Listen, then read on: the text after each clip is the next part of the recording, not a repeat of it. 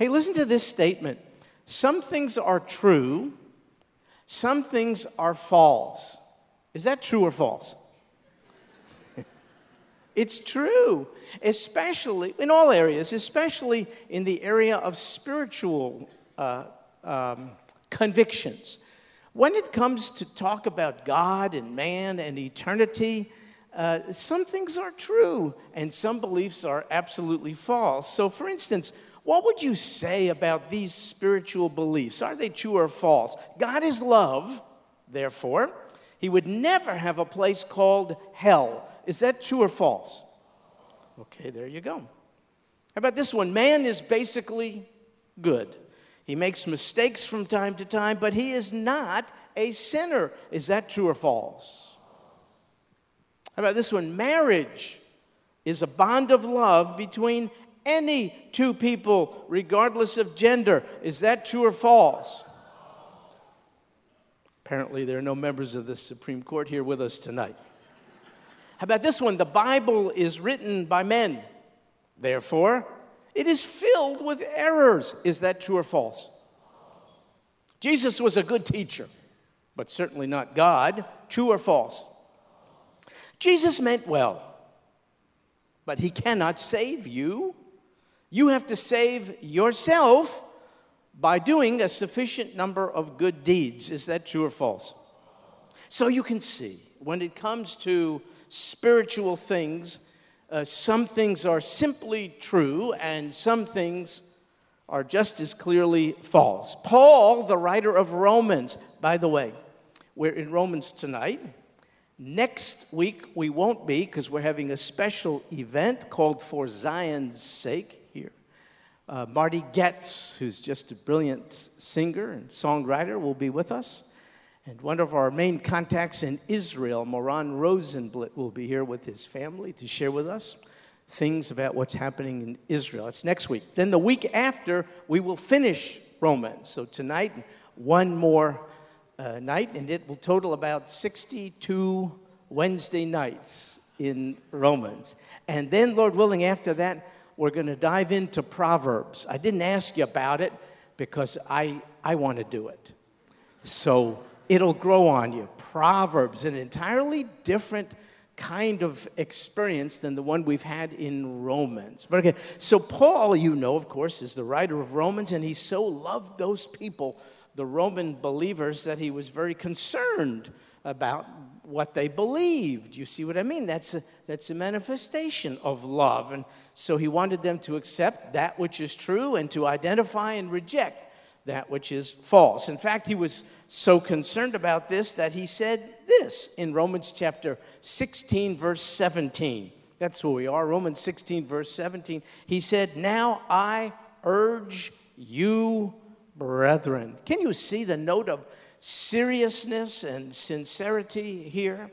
I mean, he urges them as not as a stranger, but as family members, brethren they're not literally blood relatives, but they might as well be because they've been joined together by common faith in the blood of the Lord Jesus Christ. He's speaking to them as a family member to other family members, and he wants them to do something. And what is it? Here it is keep your eye on those who cause dissensions and hindrances contrary to the teaching which you learned. Can you see that last phrase, the teaching which you learned? That implies something quite significant. It implies that even at this very early stage in the life of the church, first century, there was a body of teaching, another word for teaching is doctrine. There was a, a body of teaching or doctrine which was considered to be normative and the standard by which all teaching must be evaluated. Even then, Paul speaks about a teaching which they learned from the apostles, which is the standard by which we judge the truthfulness or falsity of all other teaching. The authoritative teaching or doctrine of the church was that which was given by God through the prophets of the Old Testament and the apostles of the New Testament, people like Paul. And this teaching, the teaching of what we refer to as, of, as the Bible, is the standard by which all other teaching about spiritual matters must be evaluated. So, what does all this mean for us? It means that no matter how persuasive or attractive or spiritual someone's teaching may sound or seem, it has to be judged by, these are Paul's words, the teaching which you have learned, in other words, the Bible. We cannot accept someone's teaching uh, based on the mere fact that that person has a sense of humor, is likable, has a good personality, is very dynamic, and uses a lot of Bible verses. By the way, so too does the evil one, only out of context. So there has to be another means by which we can distinguish truth from error. And Paul says it is the teaching which you learned, it, it, it is the Bible. And so Paul says, keep your eye on those who cause dissensions and hindrances contrary to the teaching which you learn. So, so this leads to this question why does Paul mess around and bring this up here? In the prior verses, we looked at it last week, the first 16, it was so pleasant and positive. By name, he's greeting over 26 people. He knew them, he had quite a relationship with them. And in that assemblage of people who Paul greets. Remember, we mentioned there were Jews and Gentiles, and there were males and females, and there were slaves and free, and it was such a wonderful atmosphere. And now he seems to be, why is he bringing up all this stuff about false teachers? Well, I'll tell you why. Paul knew, perhaps better than we, that a church is most vulnerable when its members are devoted, dedicated, and are experiencing uh, unity and harmony. It's then when they are most subject to being targeted by the evil one. And so Paul is anticipating because you people in Rome are doing so good, that's a wonderful, uh, uh, uh pl- pleasant thing for the Lord, but an antagonistic thing for the evil one. And so he says, Watch out because you're vulnerable at this particular time more than at any time. And he says, Keep your eye on those who cause dissensions and hindrances. You know, uh, see that phrase, keep your eye? In the Greek, uh, it comes from a word sounding like scope. It's essentially, you know what it says? Scope them out. That's essentially what, That's what Paul says. Scope out these. Always be on the lookout. Be aware. Be alert for people with this particular tendency. Now, who are these people to be scoped out? Paul refers to them as those who cause dissensions. So, one of the characteristics of this brand of false teaching, these people, is that they cause uh, division in the body. You know how they do it? They obligate people to choose sides. That's what they do. They obligate people to choose sides in areas where we Christians really are free to disagree agreeably. But they say, no, no, no. You have to choose your position as over against uh, the position or conviction of others in areas of the non essentials. So, folks, there are some matters of Christian belief that we cannot put up for grabs. They, are non negotiable. For instance, if I told you the divinity and humanity of Christ is left up for grabs, think what you like. Is that right? That is not right. If I told you the Bible contains truth in parts, but is not really all truth, not all inspired by God, would you think that's okay? Yeah, if I told you, though Jesus died on the cross for our sin, what he did was not sufficient, we have to add to it in various ways. Would you like that? So, can you see certain uh, parts of our faith are non negotiable, but there are many other points of doctrine where we Christians, I hope, are flexible enough to allow difference of opinion. For instance, when it comes to future things, listen to me, we know the Lord Jesus is coming again. We know that. We know there's only two options with regard to people's destiny. One is to be forever with God. Good night. That's blissful. That's heaven. The other is to be forever separated from God. That's hellish for crying out loud. To ha- be separated from the one, the only one who can meet our needs, to go through eternity with unmet needs. Good night. That's hell. So there are certain points of doctrine we we cannot differ on. They're so blatantly clear in the Bible. But when it comes to the timing of events and all the rest, I, I suppose we, we, we could kindly differ from one another. How about, how about matters of church government? Do you know there are very good churches, as we like to think we are, uh, who are pursuing God, who do what's called church polity, the governance of the church differently than we do. I mean, we were free to differ about these particular. What about the spiritual gifts? I have an opinion about the gifts that I'm just thrilled to share at the drop of a hat. Um, and maybe yours differs from mine. That's okay. You know, that's just the way we're all members of the family. We don't have these things. How about this one? How does divine sovereignty and human responsibility, how do they both come to play with respect to the matter of salvation? Now, I'll tell you what divisive people do. They say you have to choose. And you get, so we have these two camps. One is called the Calvinistic camp, and the other is called the Arminian camp. So the Arminian camp um, is, is uh, very focused on human responsibility. You choose to accept Christ or not. And the Calvinistic camp is very focused on God's divine sovereignty in, in, it all. And this camp would say, no, no, no, you can't just wake up one morning and make the decision to accept Christ. You're dead. You're spiritually dead. And you need to uh, it's called prevenient grace of God, the grace of God which precedes even the grace of the gospel to sort of convict you of sin and judgment and righteousness to enable you to respond to the gospel. But those are two different things. Which is it? Did Christ save you or did you choose to be saved? And you now I have to tell you, uh, a, a, divisive uh, approach to this is to say which of the two. Mine is to say, don't know, I refuse to choose sides. They both come into play. How? I don't know. But when these two seemingly uh, uh, inconsistent uh, concepts merge in the infinite mind of God, He can bring harmony out of it. That's why we bow before Him and worship. But you see, see the divisive camp. Are, are you a Calvinist or are you an Arminian? Oh my God! John Calvin would turn over in his grave. He's not there. He's in heaven now. Um, but, but, but, but he would hate to have a school of thought named, named after him. So too, Jacobus Arminius, that was his name for crying out loud. I hate it when people say, choose sides. I would like to say, oh my goodness, that this is the, the magnificence of God. He can harmonize these two seemingly unharmonizable concepts in the mind of God. Don't force me to decide. They both come into play human responsibility and divine sovereignty. Anyway, False teachers say, no, choose sides. You know what else they do? Now, forget about doctrine for a second. False teachers say, in matters of what I think are Christian liberty, you don't have liberty.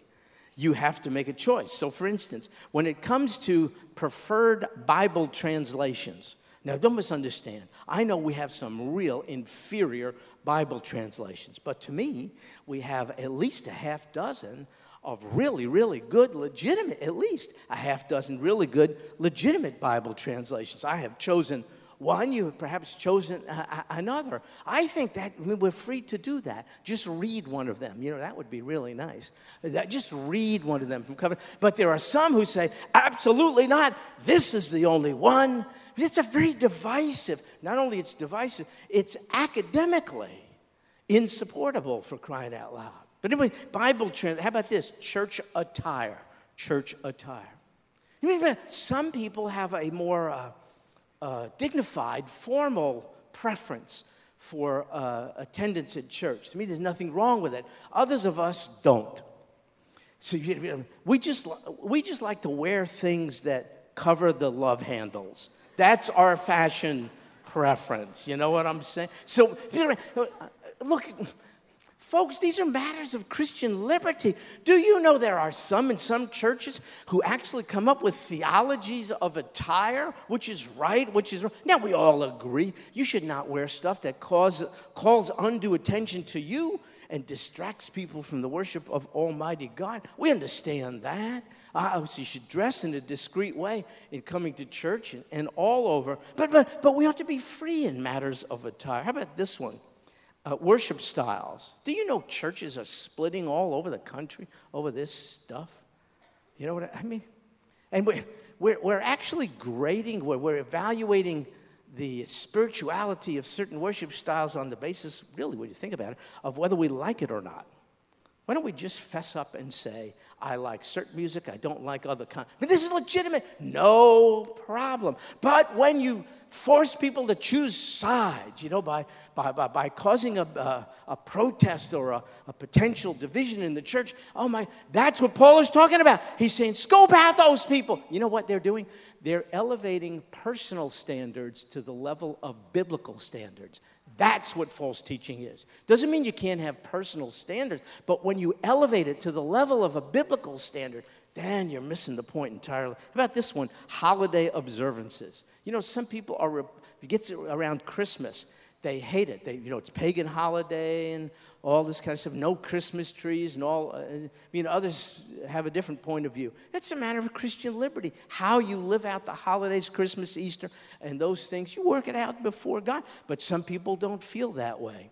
I, I, knew, I, I, knew a couple who left this church for crying out loud on Christmas time because they saw the Christmas tree, by the way, so beautifully decorated uh, over here. Now, I agree with them a little bit. A few Hanukkah bushes wouldn't kill us. You know what I'm saying? a little equal time. But, but seriously, I mean, to make an issue over these things is to sort of miss the point. How about schooling options? This is one that really is it public school, private school, or homeschool? Like, you know, people, some people are ready to go to war over that. They call you a bad parent if you're not homeschooling your kids. It's a personal, just a matter the family has to work it out. You don't want to divide over stuff like that. How about tattoos? How you doing, guys? I mean, there are people who are just they're they're demonizing the, the tattoo. First of all, they're wrenching out of context a passage in Leviticus that doesn't have any application to tattoos today. No, it's not. It's not my particular choice to tell you the truth. I'll tell you why. I'm getting old. My skin is getting wrinkly how good would a tattoo look? You know what I'm saying? Maybe 20 years ago, but now. So for me, it's just a matter of personal prayer. That's the idea to erect a barrier over something as, as, uh, as subsidiary as that is just not the main thing. But Paul is saying, watch out for false teachers. Here's the characteristic they cause dissension, they cause division, they make you make a choice on these particular things. So, one of the distinguishing marks of false teachers in a church is the tendency to cause division. Paul says, keep your eye on those people who cause dissensions and not only that, hindrances. Hindrances, it says, or obstacles. Um, interestingly, uh, the word there for hindrance or obstacle, listen to this word scandalon. What does that sound like? Scandal. You know what Paul is saying? That, you know what these people do? They teach that which is scandalous. Yeah. What's scandalous about it? Here's what they do uh, they erect barriers keeping people from free access to the throne of grace. Uh, the Lord Jesus said, Come to me, all who are weary, heavy laden, I'll give you rest. The writer of Hebrews, whoever it is, says, Therefore, let us draw near with confidence to the throne of grace so that we may receive mercy and may find grace to help in time of need. But the scandalous false teachers say, Who do you think you are? I know you call yourself a Christian. And they keep adding to the list of things we need to do, all manner of things, in order to truly demonstrate we are a true Christian. Folks, that's a cult like mentality. And they act like they're interested in your well being, but they're really out to control you, rob you of freedom for crying out loud. And so Paul says, Be careful. They're setting up obstacles in the way of your free access to the throne of grace. Jesus made the way for crying out loud. And they erect all these things. You have to do this and you have to do that. And you have to stand up and you have to sit down and you have to memorize and you have to fast and you have to have, you have to. You have to do nothing to be adopted into the family of God except to ask God to do so. Oh God, would you please accept me, a sinner, into your family based on the finished work of your Son, your only begotten Son. Would you make me, flawed though I am, sinful though I am, a Son? Uh, through my faith in the sacrifice of your only begotten Son. And the Father says, Are you kidding? Glad to. Welcome on board. Welcome into the family. And when you remember the family, You, you, you don't need to make an appointment with it. You know what? Think about this. Imagine God sitting in this magnificent uh, paneled uh, conference room, big old conference table with important people sitting around the table, you know, and, and you just you just push open, that's exactly, you just push open the doors, you know what I mean? And, uh, and you just charge, everyone is, is shocked and appalled. Who are you? And you just charge up and sit on the lap of the one seated at the head of the table. And these people have no idea what gave you the right to have such access. And they realize you're sitting on your Abba Father's lap. You're sitting on daddy's lap. Uh, Jesus removed all obstacles. It's scandalous for people to put obstacles in the path of those who've accepted the Lord Jesus Christ and simply want to charge into the throne room to find grace to help in time of need. And so Paul says, Watch out for these people. And then he says something that may surprise you. He says, After you've identified them, you are to, this is what he says, turn away from them. Wow. Turn away from them. Isn't that interesting? He does not say to debate them. Interesting. He says to separate from them. Why? Because the worst thing you can do is to give false teachers a platform. That's the worst thing you can do. Listen, earlier in Romans, Paul said to us, You ought to be kind and gentle and gracious and patient with the weaker brother the Christian who doesn't feel the freedom, the liberty to maybe uh, do the kinds of things you do. Paul says, I encourage you not to cause that weaker brother to stumble. Stay in relationship, help that weaker brother to grow, be kind, be loving, be patient. But when it comes to false teachers, he didn't say anything like that. He says, shun them. I didn't say that. He's saying that. Now, this is tough for us because we Christians are all into this love thing. Mean, we sang it earlier. Oh, God, I want to learn to love the way you loved.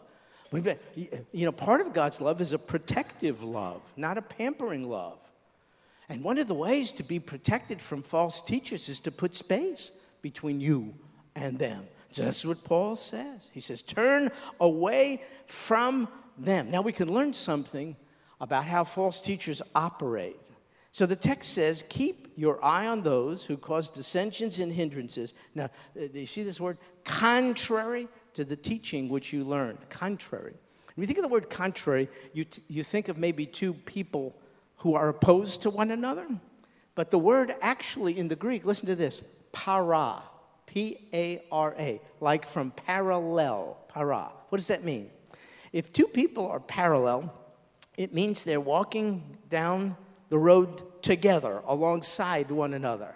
They're in close proximity to lines, to people that are parallel, are side by side and in close proximity. That's the word used here for contrary. And this explains to us why it takes some doing to recognize false teaching from that which is true. Why? Because false teachers in their teaching, they come right alongside truth. And it looks ever so close. You know, they're right in the neighborhood.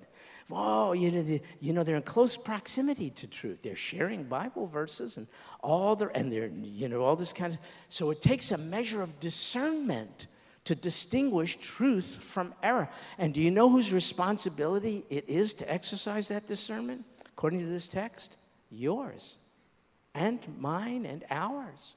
Sadly, I don't want to be offensive, but I think I'm going to be.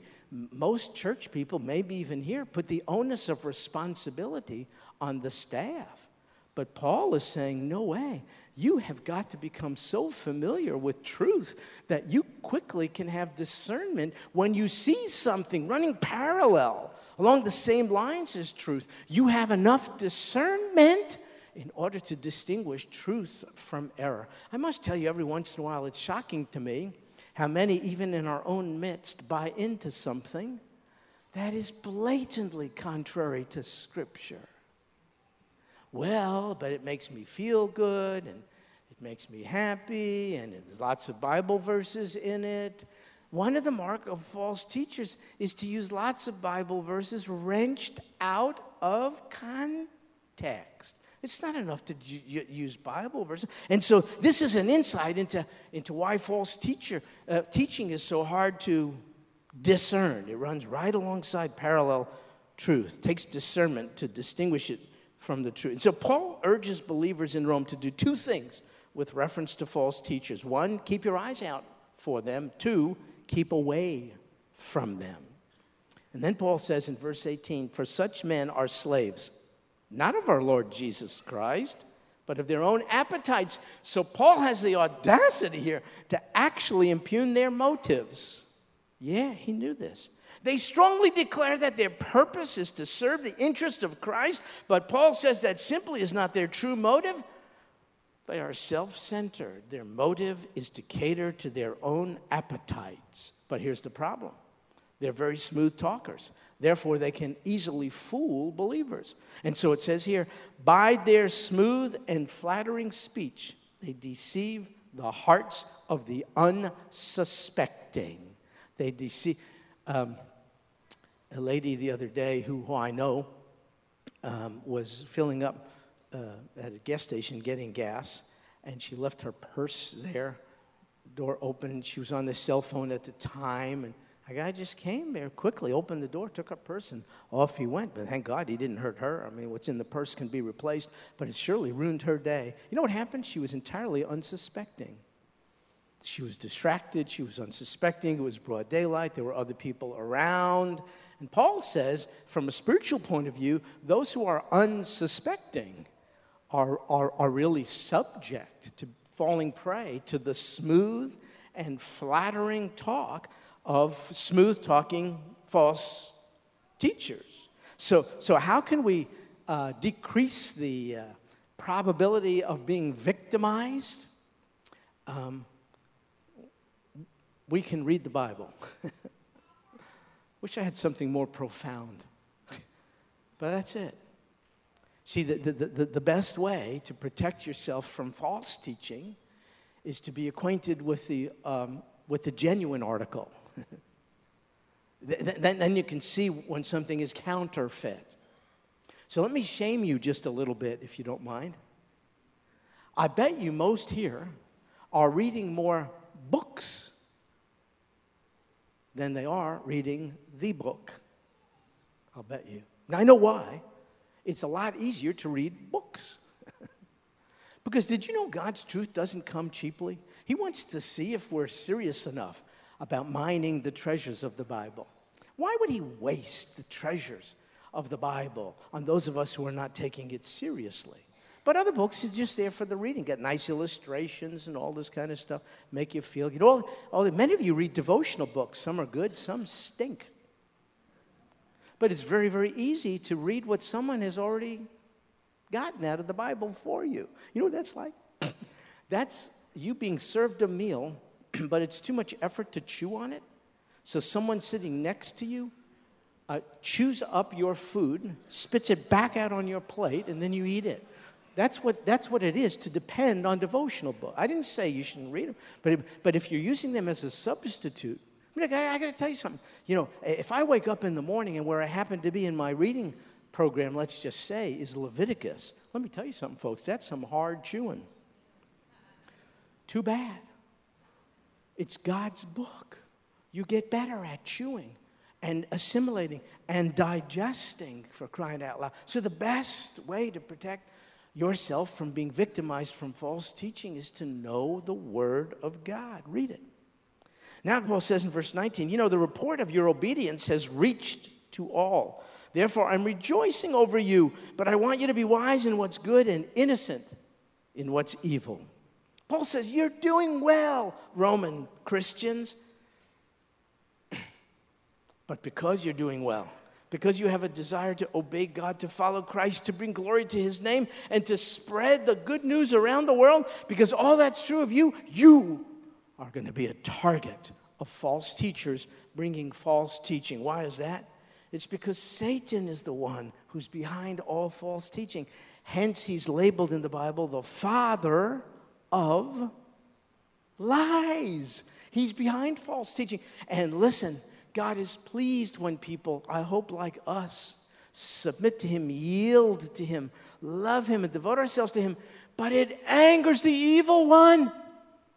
And so, in a very subtle way, you know what He does? He doesn't send false teachers into church necessarily, He raises them up from our midst.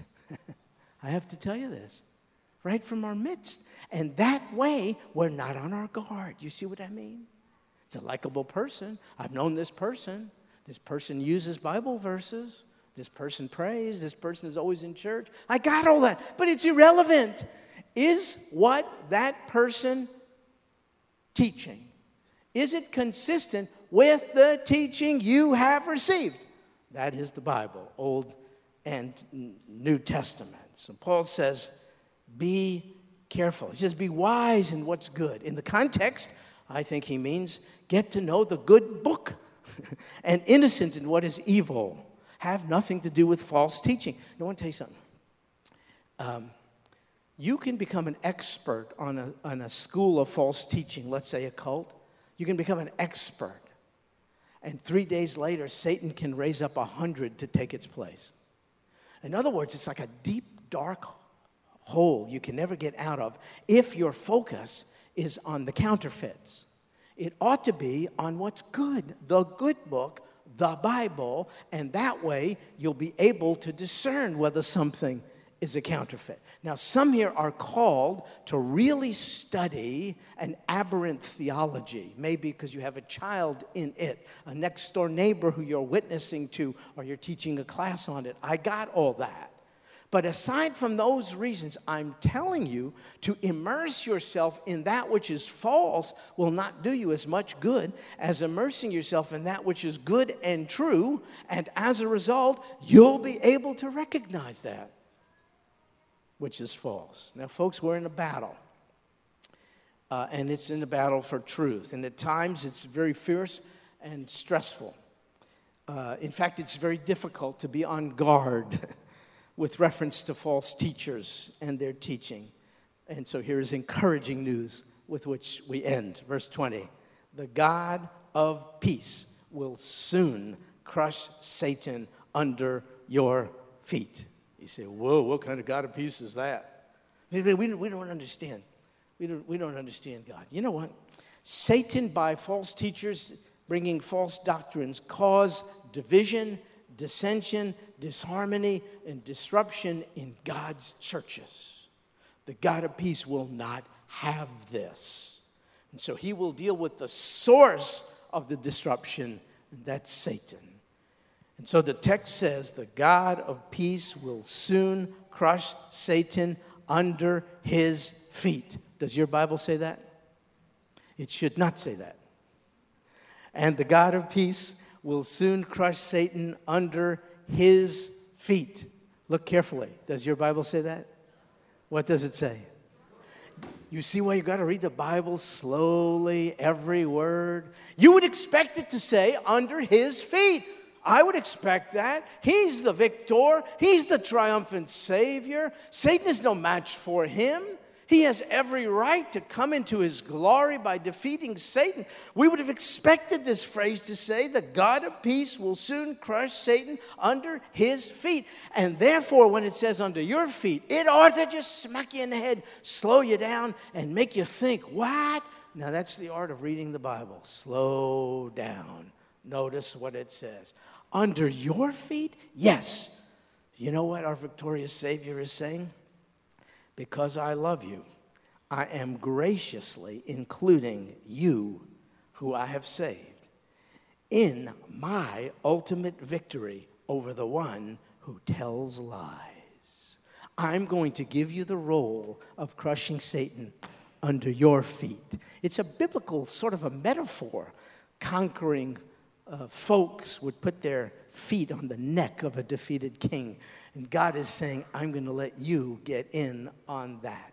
He's caused turmoil. He's lied to you. He's a deceiver, and he's your adversary. He's your enemy. He mobilizes an army of those who antagonize you, distract you, tempt you, and impose false teaching upon you, but He's the source of it all. He's the reason for all that's going on in the world today. Oh, you're sinners for sure, but good night. Can He play into your sin nature and bring out the worst in humankind? He's a destroyer, not a deliverer. He's behind all the horrific things that are going on in the world t- today, and there will be a day when I will let you share in ultimate victory over him. I will crush him under your feet. we'll share in the victory. And Paul's final words in this verse are the grace of our Lord Jesus be with you. It's tough going. We're in a battle for truth, it's warfare. but God says, just know that God's grace is with you. Don't listen to false teachers who add to the totality of what Christ has done on the cross by heaping undue burdens upon you. In addition to what he's done, you have to do this and you have to do that and all the rest. Who do you think you are just thinking you can crawl up on the lap of Almighty God? Who do you think you are? You have to do this and you have to do that. You're not a true Christian unless you do this, that, and the other thing. Paul says, bunk, bunk. Don't buy into it. Instead, the grace of our Lord Jesus be with you. It's by His grace you've been saved. It's by His grace you're being sanctified. It's by His grace that you'll make it to the other side. It's by His grace that you will share in His victory over the evil one. It's by His grace. When I was a new Christian, we had this beautiful song, Marvelous Grace of Our Loving Lord. You know this one. Would you stand up with me just for a second? Because we're going to leave in just a second. You don't have to sit down again. Marvelous grace of our loving Lord. That's what, that's what the text said.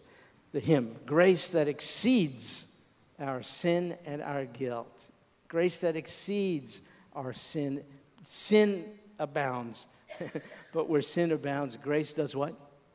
Yeah, it, it superabounds. See, it overwhelms. It. That's what's reflected. Grace that exceeds our sin and our yonder on Calvary's Mount. Another name for Calvary is Golgotha one's Hebrew, one's Greek.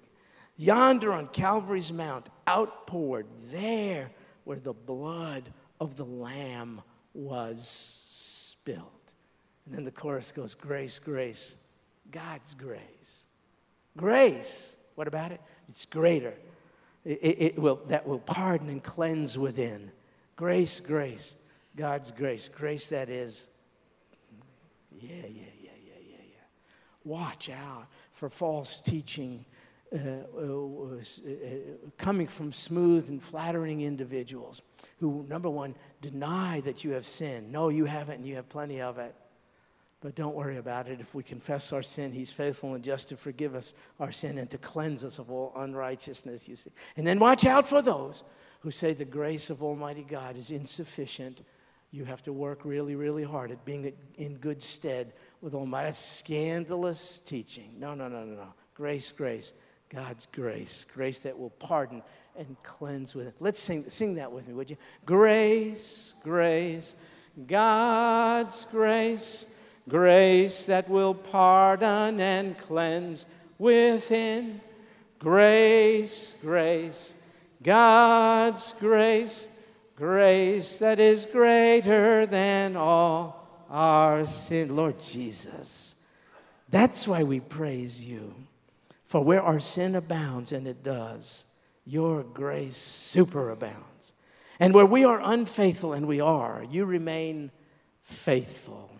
And where there are people putting obstacles in our means of access to you, you say, Come, come, all who are weary and heavy laden, and I will give you a lecture. No, I will give you rest. And may the grace of the Lord Jesus Christ go with you. That's what Paul says, Lord Jesus. And there are folks who will rob us of the glorious experience of being basked in the sunlight of your grace. Give us discernment so as not to let it happen. For if you have saved us, and you have, we are saved to the uttermost. We're grateful, Lord Jesus, and we pray this in your name. Amen.